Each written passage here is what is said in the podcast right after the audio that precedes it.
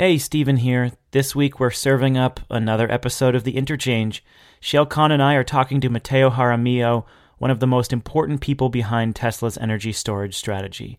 You may remember this podcast used to be behind a paywall. Well, no more, thanks to our launch sponsor, AES Energy Storage. AES Energy Storage is a world leading provider of grid scale storage projects. It is part of AES Corporation, which owns $36 billion in energy assets and serves electricity to over 9 million people worldwide. Listeners of this show know that we are entering a new era. It's the electrification of everything, and the grid needs to keep up. That means making it into a more distributed, flexible, and cleaner network. AES is helping unlock the true power of the electricity system with Advancion. Advancion is a battery based energy storage platform that helps utilities modernize their power systems rapidly and at a much lower cost than traditional infrastructure investments. Advancion can handle any application, and it's always instantly available without the need to burn fuel or invest in expensive peaking generation or other infrastructure designed to meet flexibility or reliability needs. It's time to unlock the full potential of the electric power system. That means building a new energy network transforming the grid with energy storage, accelerating renewables, and electrifying everything. That is the vision and mission of AES Energy Storage. Learn more about AES's offerings by visiting aesenergystorage.com slash interchange. You can find the link in our show notes. And if you like this episode, and I think you will, particularly if you're into storage, remember to subscribe to The Interchange. Uh, also, listen to last week's interview with Lisa Francis of Advanced Energy Economy about New York's utility reformation efforts. That was a good one. You can find links to iTunes, SoundCloud, and our RSS feed right there in the show notes. If you don't use iTunes, then just copy and paste the RSS feed into the podcast player of your choice to subscribe. And thank you so much to AES Energy Storage for being the launch sponsor for the interchange. Again, aesenergystorage.com slash interchange. And now let's get on to the show.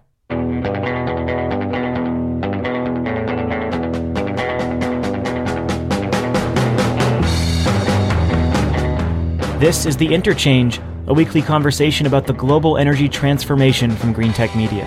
I'm GTM editor in chief Stephen Lacey in Boston with my co host, GTM Research Senior VP Shayle Kann. Hello, Shayle. Hey, Stephen.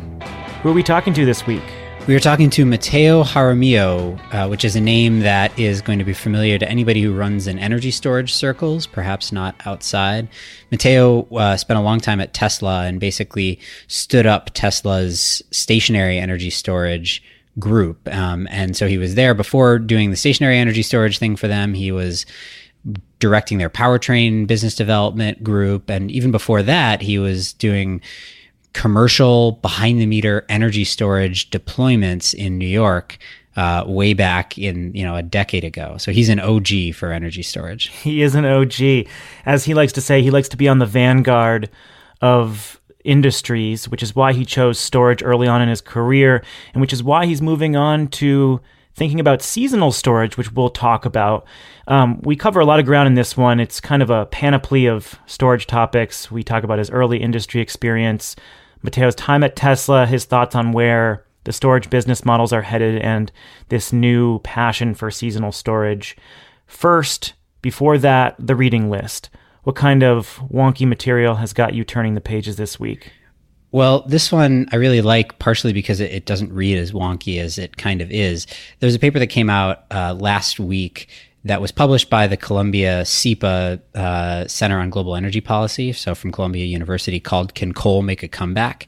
And it was written by Trevor Houser, who's the uh, partner at Rhodium Group, also was a the energy policy advisor to Hillary Clinton during the campaign. Jason Bordoff, who's the head of that Columbia Center on Energy Policy, and Peter Marsters, who also works at Rhodium Group. And it's first of all, it's just like a very readable document on the state of coal in the U.S. Um, it just it reads really cleanly. It's it's very clear. And the other thing that I like about it a lot is that it attempts, at least for the first time that I've seen, to quantify the impact of various factors on coal's decline in the U.S. And so the headline result is that they find that 49% of the cause for the decline in coal in the US over the last few years has come from cheap natural gas pricing. 26% has come from just lower than expected demand for coal, that being both from the electricity sector in the US and from exports primarily to China. Um, and then renewable energy uh, is about 18%. And finally, environmental regulations were basically negligible. Um, they estimate something like 3% of the cause of the coal decline at, at most would have been caused by environmental regulations. So that kind of runs counter to, especially the, the rhetoric that you hear out of the Trump administration right now, which is that, you know, they're imagining that the regulations like the MATS rule and a clean power plan potentially have been the things that have killed coal. And I think a lot of us in the clean tech industry have been sort of shouting, no, it's mostly natural gas. And this sort of backs that up quantitatively through a pretty interesting methodology. Yeah, we've been talking about this for a while, and it's nice to have some numbers tied behind it. Speaking of numbers, Ben Geman at Axios, who writes the Axios Generate newsletter, wrote about coal jobs this morning and uh, Axios found the newest Labor Department data, and they showed that coal mining jobs dropped 8% in the first quarter of 2017. So coal jobs continue to decline. And of course, if you pay attention to the news cycle, every single CEO in coal generation and utilities and in coal mining says we don't expect the jobs to come back. Really, these regulations will improve the bottom line of coal companies, but uh, not the jobs picture. Yeah, that's the other thing I liked about this this piece that SIPA published is it also tries to model out what a sort of best and worst case scenario in the future might be for coal in the US. And they find that in the best case scenario that they can model, they project a pretty modest recovery to 2013 levels of coal demand, which is a little under a billion tons a year which really is is a quite a modest recovery and wouldn't bring back all of those jobs. And then the worst case scenario output would fall to about 600 million tons a year. So that's 40% lower than the best case scenario. Um, and basically, in any of those scenarios, they're estimating employment in for coal mining uh, being basically below anything that had been experienced before 2015. So you know, again, the argument that coal jobs are just not coming back no matter what. Well, my reading list is a bit different. I've been um, doing some background reading this week on three very powerful women in energy that I'm going to soon have the privilege of interviewing on stage. Sunrun CEO Lynn Jurich, Solar Energy Industries Association CEO Abby Hopper, who just took over the reins there, and Green Mountain Power CEO Mary Powell. I'm going to be talking to Lynn and Abby on stage at our very own Solar Summit, which is coming up on May 16th. And we're also going to have Lynn as a guest on this podcast from that event. So we've got some good material coming up. And I'm going to be talking to Mary Powell on stage at the Clean Energy Trust Challenge in Chicago next week. And assuming that audio turns out well, we will probably feature that on the show. So plenty of good material coming up with some of the smartest women in this industry. Now let's turn our attention to Mateo Jaramillo, the former VP of products and programs at Tesla Energy, we started this conversation off on a lighter note, talking about his background in theology. Mateo has a master's in theological studies from Yale, and he explained what dedicating himself to that path taught him about how to carefully craft his career, which I liked. And after injecting a bit of humor, he turned it into a valuable piece of career advice. And then we just went from there. You might say, Stephen, that, that I've always focused on higher power systems. There, uh, oh, oh. another another uh, bad one uh, in that same vein would be to say that I've uh, ignored profits for a long time. That's a better one, actually. I like that one. Yeah. Uh, no, it was. Uh, you know, I do get asked about that a lot, and and not just sort of as a joke for for an introductory, you know, speaking engagement, but um, you know, I find a lot of people try are trying to figure out what to do with their careers, especially younger people. Um, you know, maybe you've you've only got a couple years under your belt, and um, so I, have had a lot of conversations with people uh, just over the course of doing what I do in the field that I'm in, uh, where people sort of, you know, with bewilderment ask me uh, how I went from theology into um, into energy, much less energy storage, and and what I say is that um, the main skill that I picked up at at divinity school studying theology uh, was one of uh, practiced um, discernment. And so basically figuring out what I wanted to work on. And uh, what I say is that uh, when I realized, uh, you know, given the tools that that I developed at at Yale. Um, through the discernment process that, that, the vocation of the ministry was not for me, uh, I took those same skills and applied it to what I did want to work on. Um, and arrived at energy and renewable energy and within that storage. And it sounds it sounds a little bit uh, wacky maybe, um, but I before I was done with uh, my master's in theology, I knew I wanted to work on storage. My undergraduate degree is in economics, a little more traditional. Um, and specifically within economics, I focused on energy economics and environmental justice issues. And um, so, so when I sort of again realized that I wasn't going to go into the ministry, um, uh, I sort of reverted back to those roots and thought hard about what I wanted to do there. And this was in 2003, 2004. You know, First Wind was was picking up some news, and you started to see more um, uh, solar deployments uh, coming online. You could already start to track the the cost declines there. And so I sort of made a sector bet, which was that renewable energy was was ultimately going to succeed, uh, and and that if it was going to succeed, then storage would sort of by necessity play a critical role in that as well. Uh, I wanted to be the vanguard of something, so I picked storage, and I found a, a two two co-founders uh, of a very small company in New York to to hitch onto, and and uh, sort of bluffed my way into the job, um, and went from there. That was 2004. And so, you know, given my own career path, I, I do really encourage people to um, one be very mindful about what they do want to work on uh, because you, you can't sort of fall in. Generally speaking, it's a mistake to think you're going to fall into a career that you really enjoy. Um, you have to be thoughtful about it, and you have to um, spend time really thinking about it, and you know, to use that word, discern what you want to work on.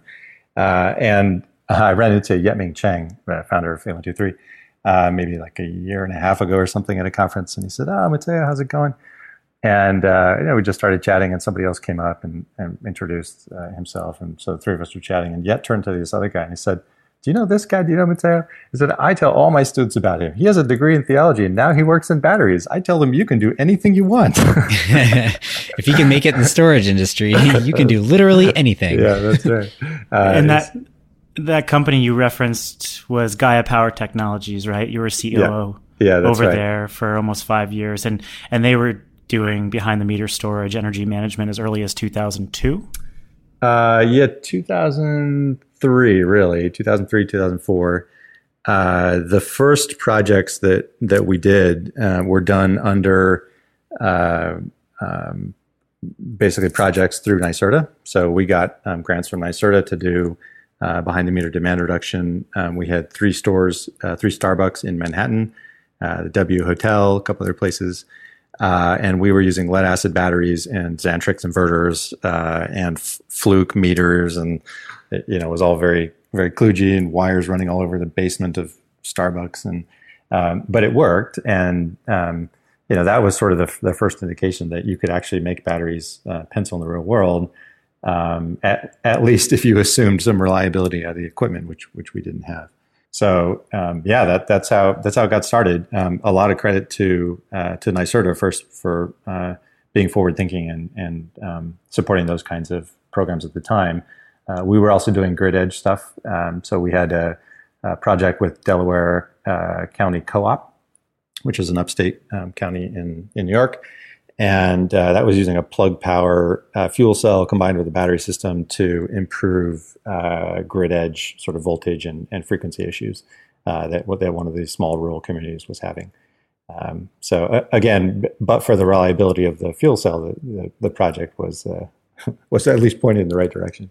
To what to what do you ascribe the sort of slow growth of energy storage, given that you were doing projects that with some NYSERDA funding penciled in, what did you say, 2003, 2004? So we're like 14 years on and only in the past couple of years have you started to see the market really pick up. And even there, it's, it's thanks to state level incentives in other states. I mean, you know, you could, if you try to compare it to solar, you know, you had a, a bunch of early deployments in you know 2005 onward in California thanks to the California Solar Initiative and then it really started to build momentum I think pretty quickly, and storage seems like it's taken a longer time to get there. No, I, I definitely agree. Um, and I would say you can attribute that to a number of different factors, but but primary among them.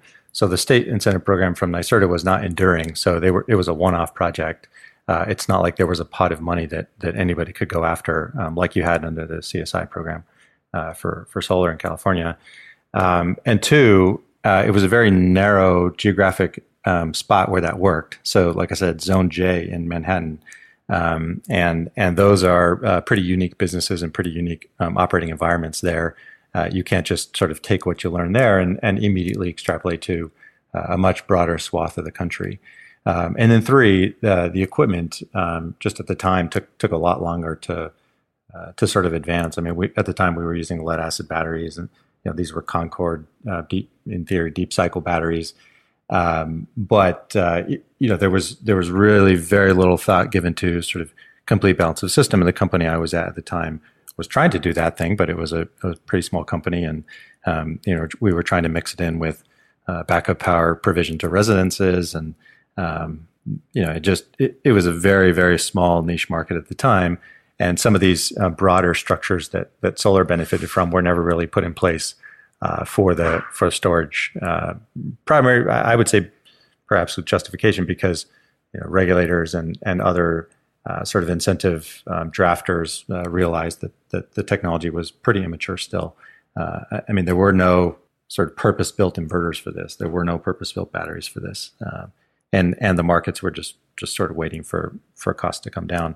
At the time, lithium ion, of course, was far far too expensive to use, um, and I think that that that particular uh, path um, w- was not even really viable. Uh, certainly, nobody nobody considered that it, it would be where it is today. Uh, and so, uh, you know, from a technology perspective, it just it just wasn't there. So then, how did you uh, end up at Tesla as director of powertrain development? and was stationary storage always a part of the plan of that group? Uh, yeah. So first of all, the um, uh, the prior company I was at, Gaia Power Technologies, uh, sort of founded on the on the shores of 2007, and and when the residential uh, part of the business went away, then then the commercial piece couldn't sort of sustain itself, and so um, uh, it, you know I left the company. It sort of wound down, uh, and I ended up um, just doing some consulting in the field. And uh, one of the folks that, that I was sort of consulting at the time uh, was a, a, venture capitalist um, who had, uh, he was part of DFJ, and, and of course, they were an early investor at Tesla. And uh, so I was sort of providing guidance on, on what energy storage was, was looking like as a market. Of course, back then, uh, there was a lot of early enthusiasm for, for uh, clean tech and for batteries in particular. and I generally was not optimistic about a lot of what you were seeing at the time. And uh, finally, this guy said, "Well, you know, what what should I be looking for?" And I started to tick off all the things I thought you needed to be successful in energy storage. Uh, and he said, "Well, I don't know if they're interested, but Tesla's got all that stuff. You might want to talk to them." And so he put me in touch with JB Straubel, um, who of course is the CTO, one of the co-founders. And uh, JB has a passion for all things energy. Um, and uh, so, so almost immediately, we, we started having great conversations about what you could do with batteries on the grid. Um, and so I, he invited me out, uh, and, and, uh, I was interviewing, you know, in the middle of an interview day, uh, getting grilled about how I was going to be able to sell more batteries to Daimler. And I, I had to sort of stop the interview and say, to be candid, I don't know anything about the automotive market. Uh, and JB sort of sheepishly said, "Oh yeah, I, I, forgot to tell you. Like all that stuff we were talking about, we we want to get there someday, but in the meantime, you know, the real work is right now on the powertrain business development side of things." I said, "Okay, well, I can I could do that. Uh, so that that was how I came to Tesla. Um, but yeah, as of day one, when I got there, I started to think about um, how to build up the stationary storage effort. And you know, the thinking there is pretty simple and along the lines of what I had mentioned previously, which is um, if the company was going to be successful on the vehicle side, uh, then we knew, sort of by definition, we'd end up with a compelling battery. Uh, from an energy density standpoint, from a cost standpoint, from a longevity, performance, durability standpoint, and uh, that would be applicable for the good markets as well. And uh, so we started to lay the groundwork for that back in 2009. Can I can I just ask about the limitations that you see in that line of thinking? Where you know basically now, I mean, thanks to Tesla largely, I think um, all of the major car companies who are developing electric vehicles are also sort of trying to spin off stationary storage businesses using their proprietary battery technology that they're using in their EVs. And I just wonder whether that sort of dual purpose uh, usage for a technology that was designed for mobile energy storage, not for stationary storage in the first place, whether we're going to end up finding ourselves hitting some limit where, you know, we, we actually don't have the technology that's needed to serve all the purposes that energy storage can. Yeah. Uh, well, so the the idea, certainly from Tesla's perspective, um, you know, when, when we started the effort there was was not to just take the vehicle battery per se and then you know slap it in a new enclosure and put it on the wall. It was to uh, meaningfully adapt uh, what was what was already there uh, in the right ways for the grid markets, and and that that's a number of different ways. Of course, it's um, directly relevant for which power electronics you're using, um, and also which enclosures and those kinds of things, mechanical systems, electrical systems. Uh, but also at the chemistry level as well. Um, you know, and this is this is public information, but you know, the car uses an NCA formulation um, for the cathode in the in the battery, uh, and on the grid side of things, um, it's been an NMC uh, uh, formulation. So it, you know, you don't just sort of blindly take what uh, has been used on the automotive side and and use it. The, and and br- frankly, the term lithium ion is is probably too broad at this point. Um, it doesn't really sort of convey the the differences in the in the formulations um, that are out there in the market today and uh, that was always you know certainly the approach within Tesla. So, and I assume that that the other automotive companies uh, understand that difference as well. Uh, they should, and uh, so I, I, would say that that what is happening there is you're you're seeing um, an attempt to reuse as much sort of investment as possible, but not also uh, just doing a copy paste uh, and assuming that things will go well there. So I want to talk a bit about the business development around a certain technology, which of course for Tesla is lithium ion. You said in that initial interview with JB Straubel that you guys talked a lot about stationary stores and he said, well, that's a couple years off. Let's worry about the electric vehicle powertrain. And even co-founder and former CEO Martin Eberhard talked about the Tesla Energy Group and identified early on the need to build a stationary storage business. So Tesla and you before Tesla had been thinking about this business for a long time. How do you go from inception to executing on something like developing the products you did and building the gigafactory? How does that, what, what can you tell us about how that came together um, underneath yeah. your group? Well, I mean, first of all, n- none of that comes together if if, uh, of course, Elon doesn't um, you know, sort of set the tone for what he wants to happen at the company, which is you know m- meaningful, large impact uh, uh, businesses. So um, you know the conversation that JB and I had early on uh, again assumed success on the vehicle side, uh, and assuming success on the vehicle side, we had to prepare um, for success on the on the grid storage side of things as well. Um, but of course you know, at the time, 2009, nobody had ever breathed the word gigafactory quite yet. Um, and so, you know, in that environment, and at the time, Tesla was you know a couple hundred people. I don't remember exactly, um, and and obviously heads down on making sure that the Roadster was going to work right. Um, but the only way I know how to do it is, is step by step. And and one of the um, ways that we got started um, within uh, within Tesla, um, and this was we used to sort of conceive of of the company as uh, having a powertrain group or powertrain division, um, you know, sort of informally anyway. And um, within there, w- w- which is where I was uh, obviously focused, um, the way that that we got started uh, was similar to what I had done in New York, uh, which was to use a grant. In this case, it was from the uh, California Energy Commission, um, also under the CESI program, uh, under the too many acronyms under the um, research RD, RD&D, so the Research Development Deployment Program. Uh, and so uh, this was a program that uh, we did jointly with um, Solar City. They were the prime, Tesla was a sub, and it was to take uh, one of the uh, smart batteries. Uh, these are the batteries that Tesla was producing at the time for Daimler in their smart program, and to modify it appropriately for grid usage and to deploy a number of those. And so that was um, you know highly traceable sequestered money that that went, had to go directly uh, to fund people working only on this project.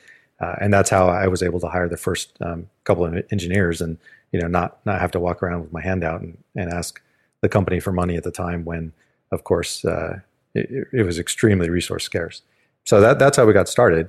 um, you know, once you get started, you start to figure out all the holes and all the paths you need to take. Uh, and and that was uh, very much a, I'll call it a Powerwall like product. It was a residential battery product. Um, but pretty early on, we also started to think about uh, commercial industrial project products as well.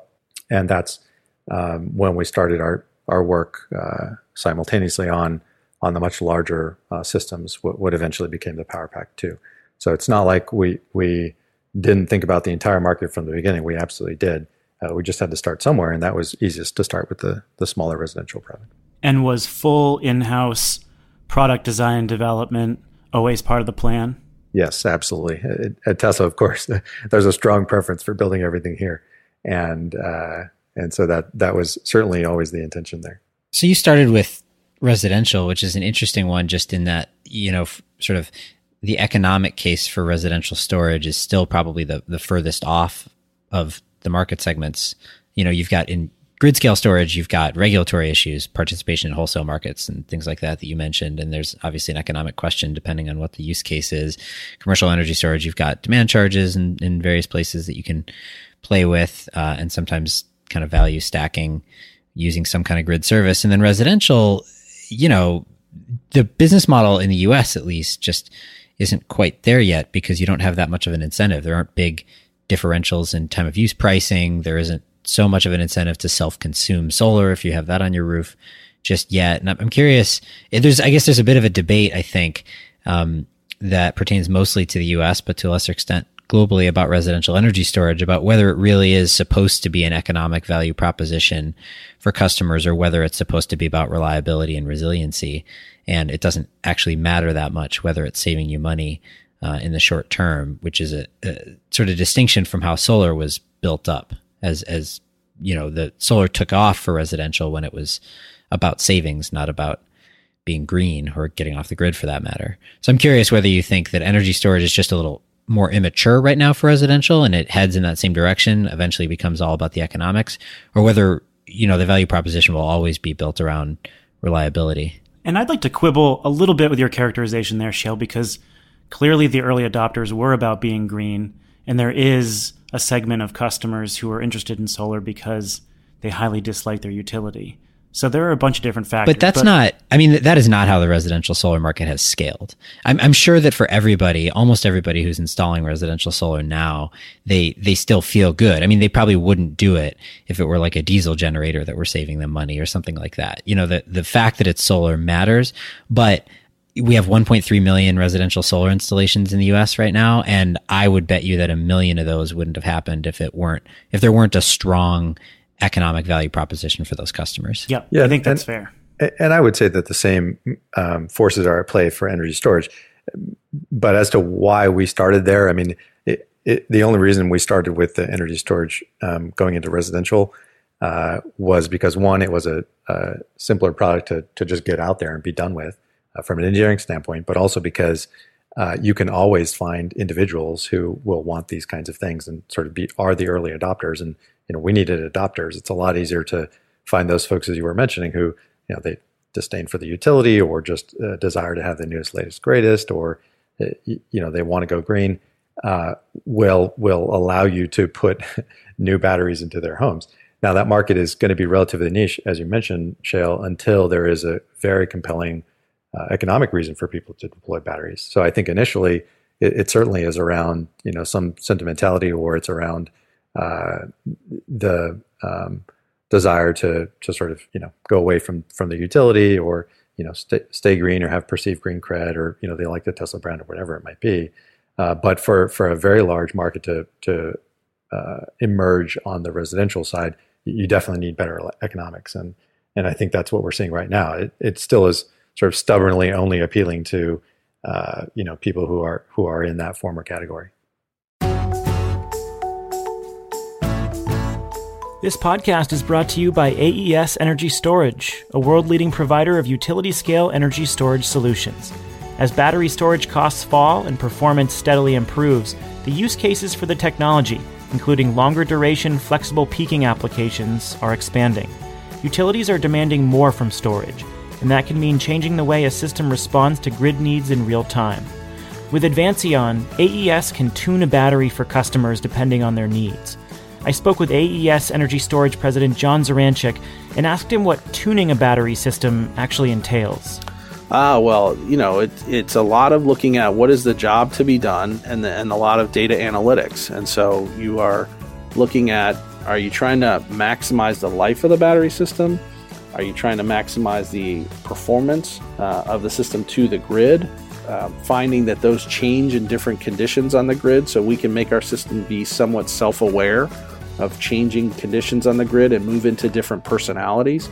Um, and a lot of this is, is programming, changes in algorithm and software, um, but it's driven by analysis and really understanding how the grid is working and, and, and what is needed to make the best performance.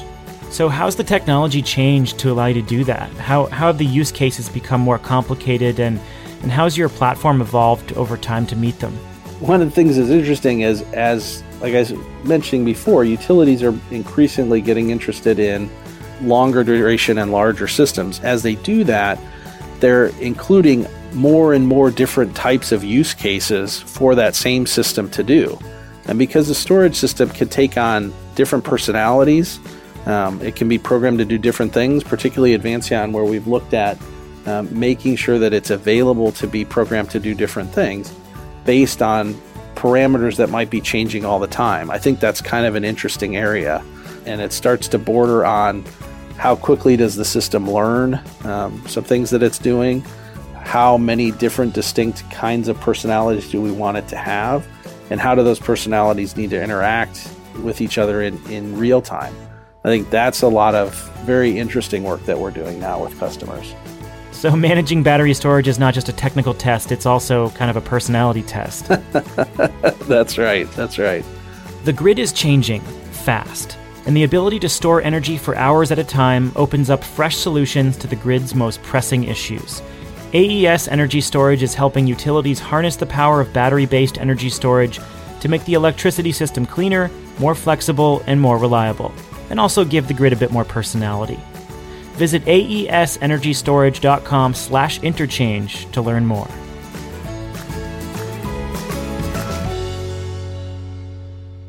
So, one of the things that I'm interested to chat with you about is seasonal energy storage, because most of the time when we talk about energy storage right now, battery storage, we're talking about, you know, even when we say long duration, we mean like 10 hours uh, at the most, right? Maybe we're talking about six hours.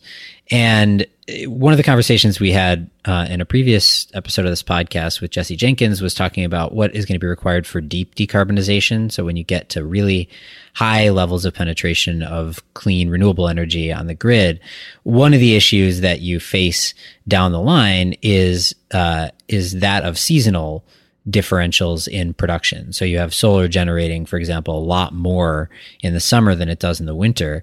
And you can't just solve that with four hour, six hours duration energy storage. Uh, that doesn't get you differences amongst seasons. And so that's been a concern for people who are trying to model out these deep decarbonization scenarios because they have to make up for that lost generation in the winter in that case.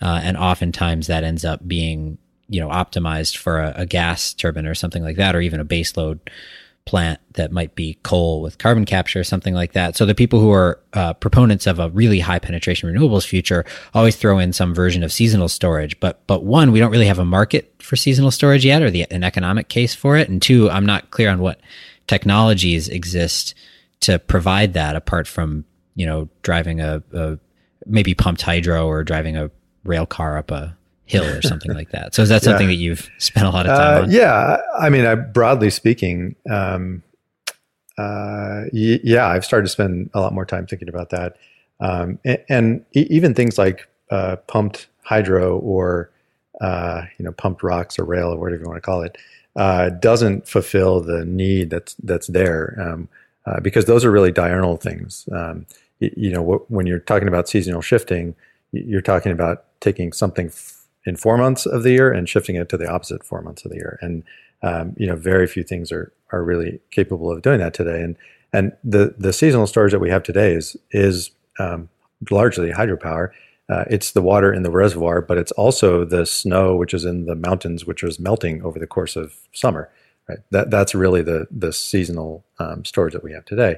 And you're right, there is nothing that's out there that that really uh, approximates the uh, the cost of it. Of course, the snow is free and the melting water is free and everything else.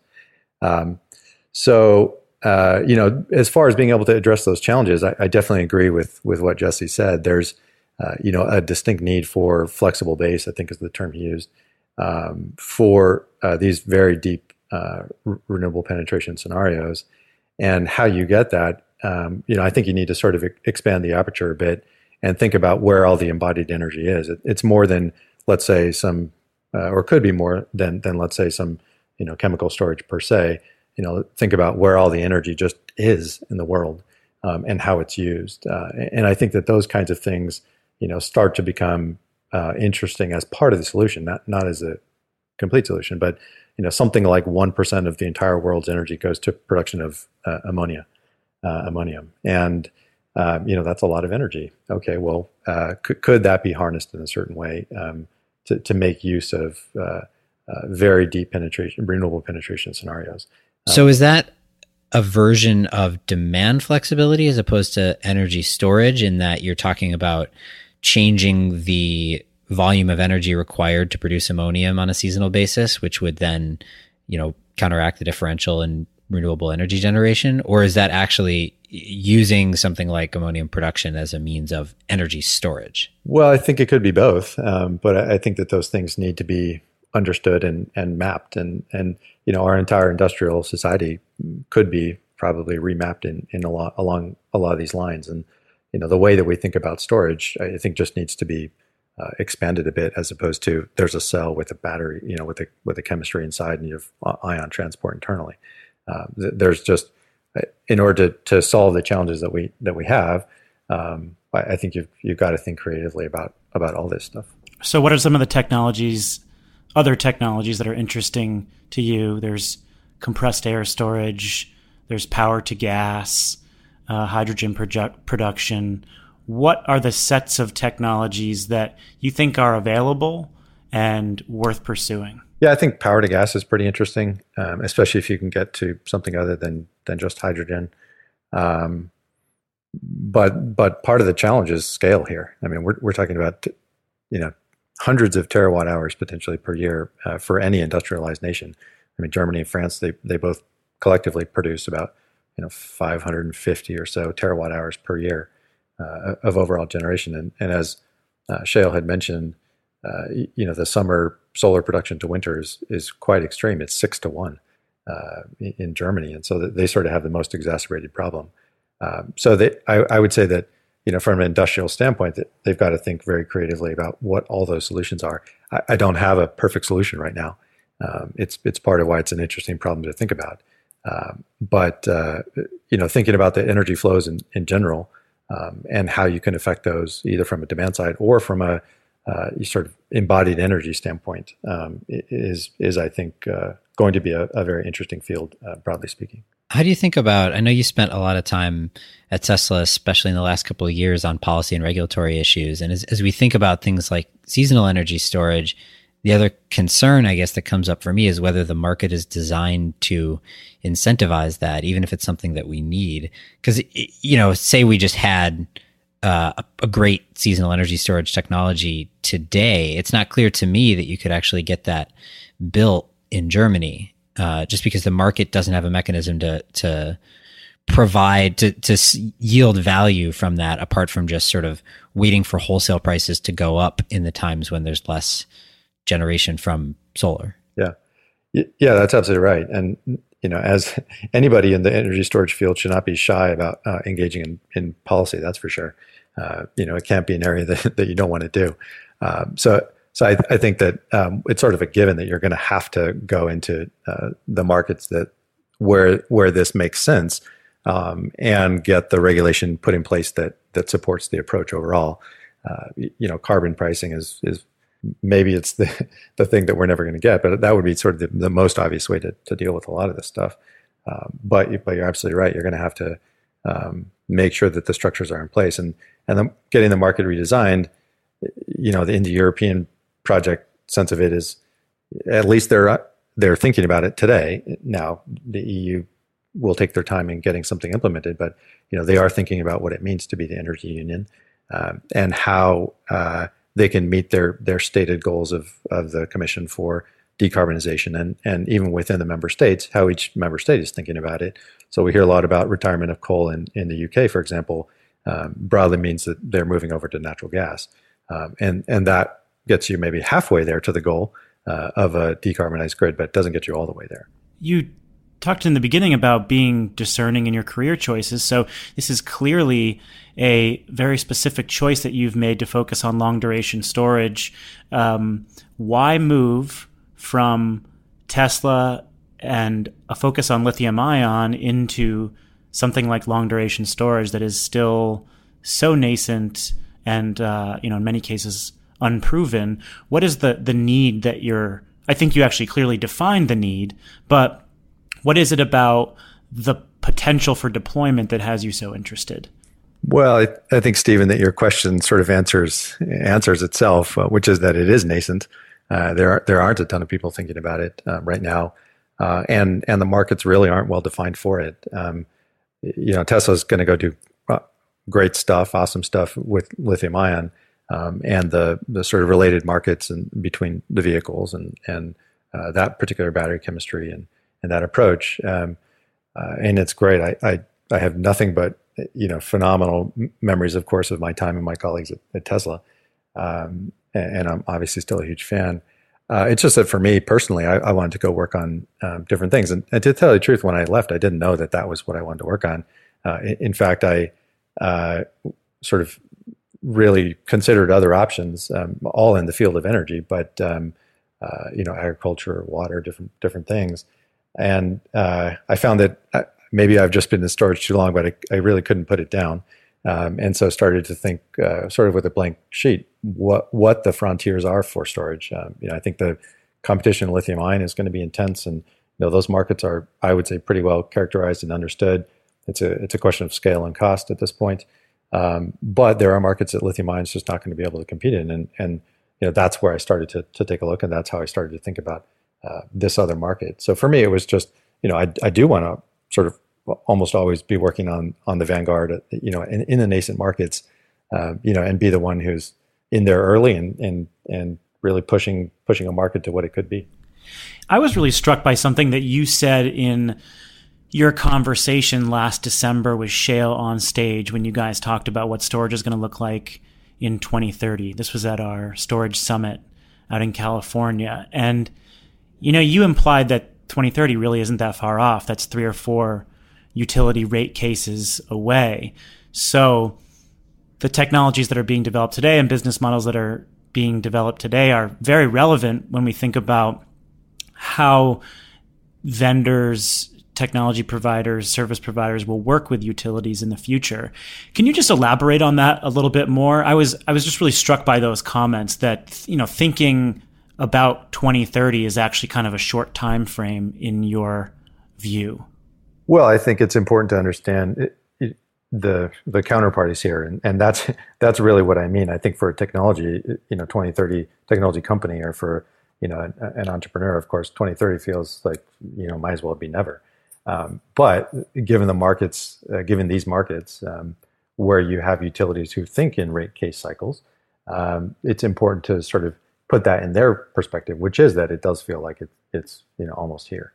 Uh, so so that was really the, sort of how I, I, think about that issue. Is you know there is going to be a, a, sort of impedance mismatch there between you know mark, markets and, and the way that they move, especially this market and the way that it moves, you know, heavily regulated uh, versus uh, the technology providers. Um, and you sort of have to trick yourself into, at least I do, um, into operating on, at that cadence um, to, to talk about things in the right way to sort of set up uh, the entire problem of it.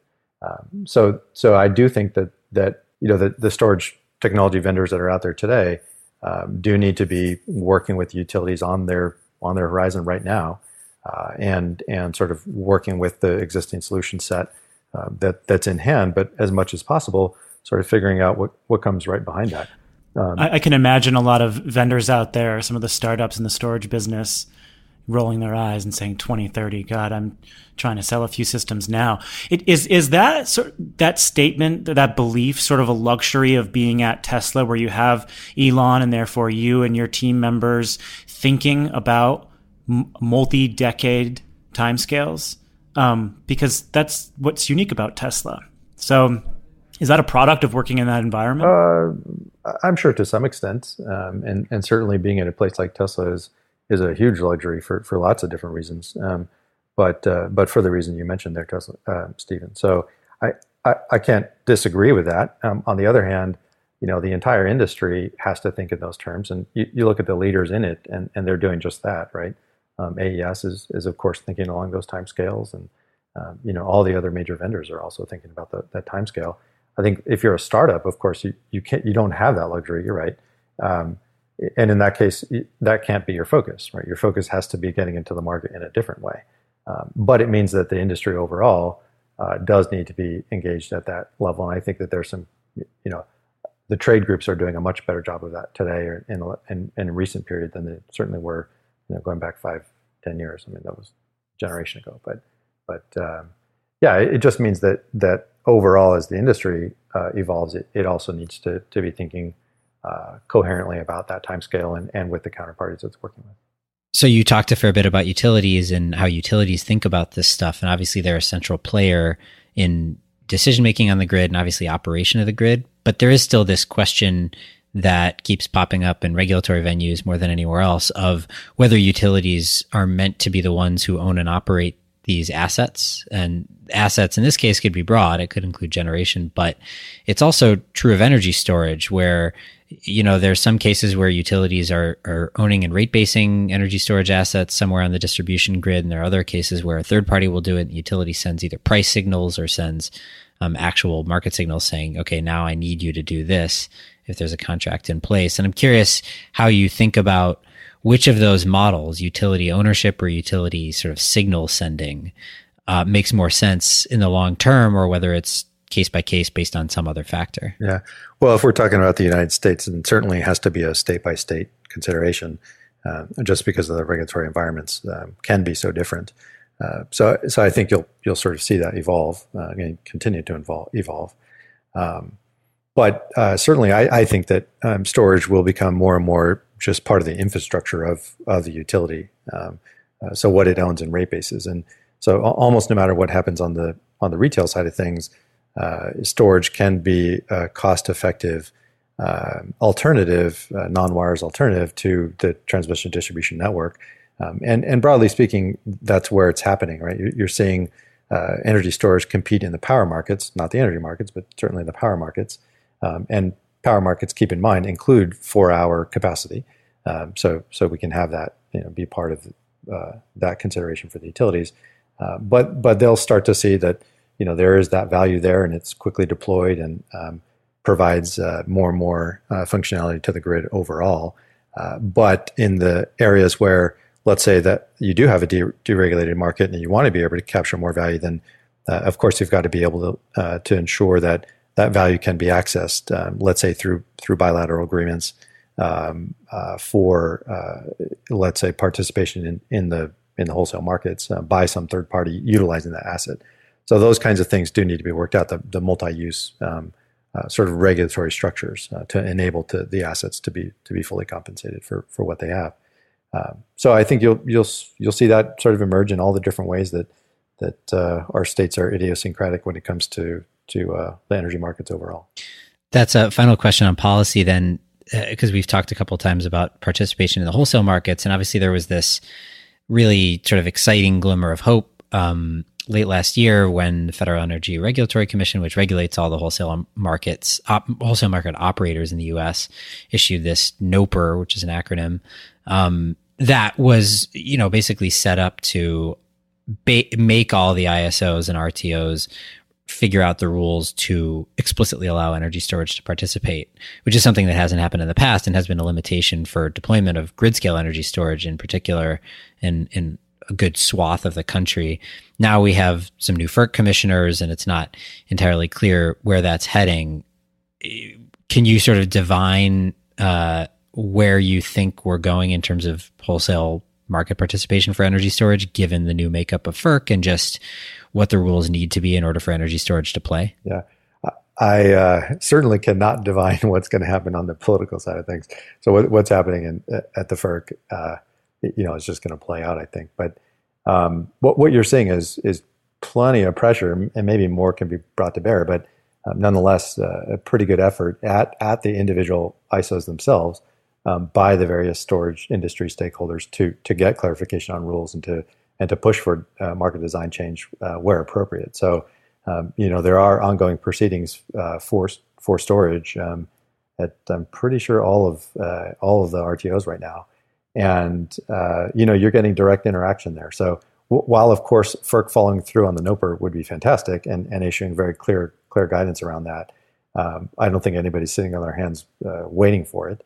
Um, and uh, you know, we, there's some strong advocacy that's happening right now, uh, which um, which is needed no matter what uh, even if the FERC did come out with, with those clear rules, you, you still got to be engaged and you still got to uh, make sure that the final market design is is truly reflective of, of what's needed for storage.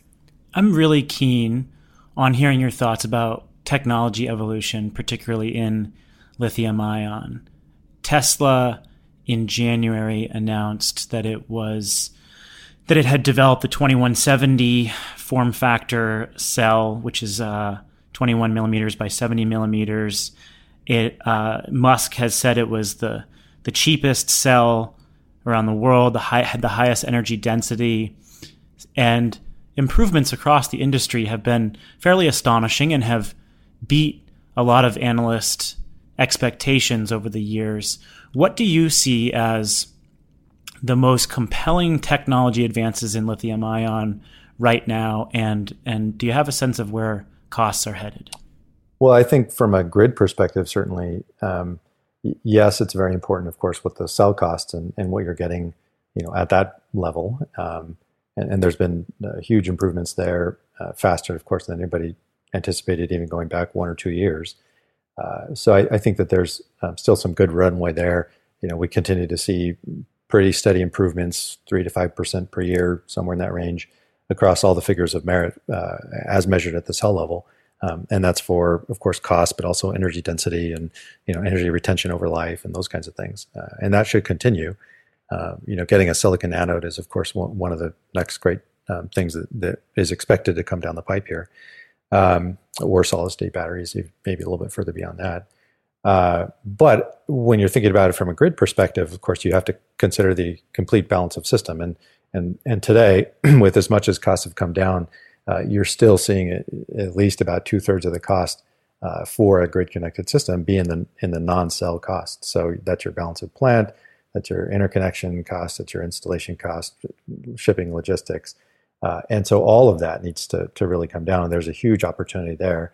Uh, I think we're already starting to see some compression, for example, on power electronics um, uh, and integrated system design um, do that, but you know you you you could get at least a big as big a lift by by paying attention to the non-cell costs as you can get just by paying attention to the cells. And so in fact, that's that's I think under recognized uh, in general. We we face this battle a lot when we show system price forecasts for energy storage, and they're declining, but they're not declining that fast. And people say, but the the cost of batteries is falling, you know, so rapidly, and indeed it is. But the problem is that the balance of system costs actually haven't been falling nearly at that same rate. So you do need innovations across all that other stuff in order to get system costs for energy storage down to the levels that everybody wants them to be at. And so when we hear these really earth shattering numbers, we're mostly referring to the cost of the cell um, or the battery pack at the most and not the system. Yeah, and, and, and you see a fair amount of work done to, to try and estimate where the floor really is on the on the cells. Uh, you, you don't see, I haven't seen any work done, at least published, um, out there for public consumption uh, that tries to do the same for the non-cell cost.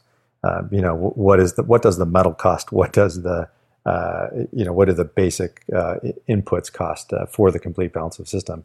I think that that's at least as as important and interesting for the industry as as the cell stuff is. I want to revisit one other thing that you said during your conversation with Shayle on stage at our storage summit. And you said that the important thing to keep in mind is that storage will participate no matter what the structure of the market is. And no matter what path of regulation we take you can come up with some sort of solution that is is going to allow us to integrate energy storage. Can you elaborate on that a little bit more? Are you talking about that sort of wide open market as a function of costs coming down? Is it just because storage is so diverse in terms of the applications it can fulfill? Help me understand what you meant by that.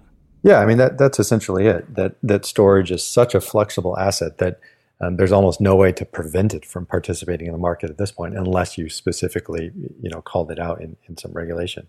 Um, but storage, I, have said in the past, is is in some many ways a Rorschach test for people on the on the grid. They see it what they want to see.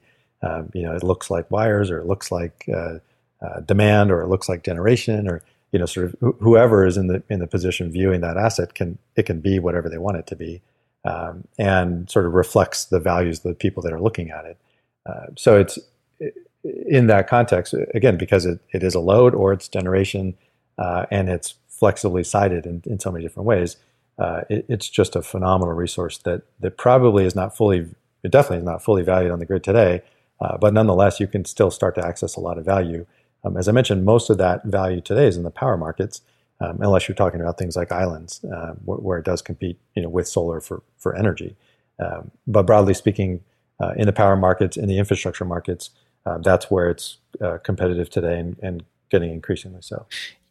I like the uh, energy storage as Rorschach test metaphor just because there's so many for energy storage. There's the like energy storage is the swiss army knife for the grid. It's the holy grail for the grid. I'm sure there's as katherine hamilton my co-host on the energy gang says it's the bacon of the electric grid. It right. makes everything better. Right right. But i like rorschach test. That's a good one. Yeah me too. Are there any underserved markets or you know aside from seasonal storage that we talked about? Are there any other sort of shorter duration markets that are underserved? Maybe co-location with renewables or C&I markets and applications that um, are interesting to you? I, would say that the co-location with renewables is is not where people maybe thought it would be um, even a couple of years ago, uh, and, and, I think that's because um, one, there's no pressure to get that done. You can sort of do it do it offsite, and, and the markets maybe don't penalize, let's say, the renewable generators. Well, the uh, ITC and the PTC, that's that's your reason to co-locate right now. Yeah, so so that would, would be the main driver. Um, but even still, coming up with the cost proposition uh, for that co-location specifically is it's not obvious. I would say.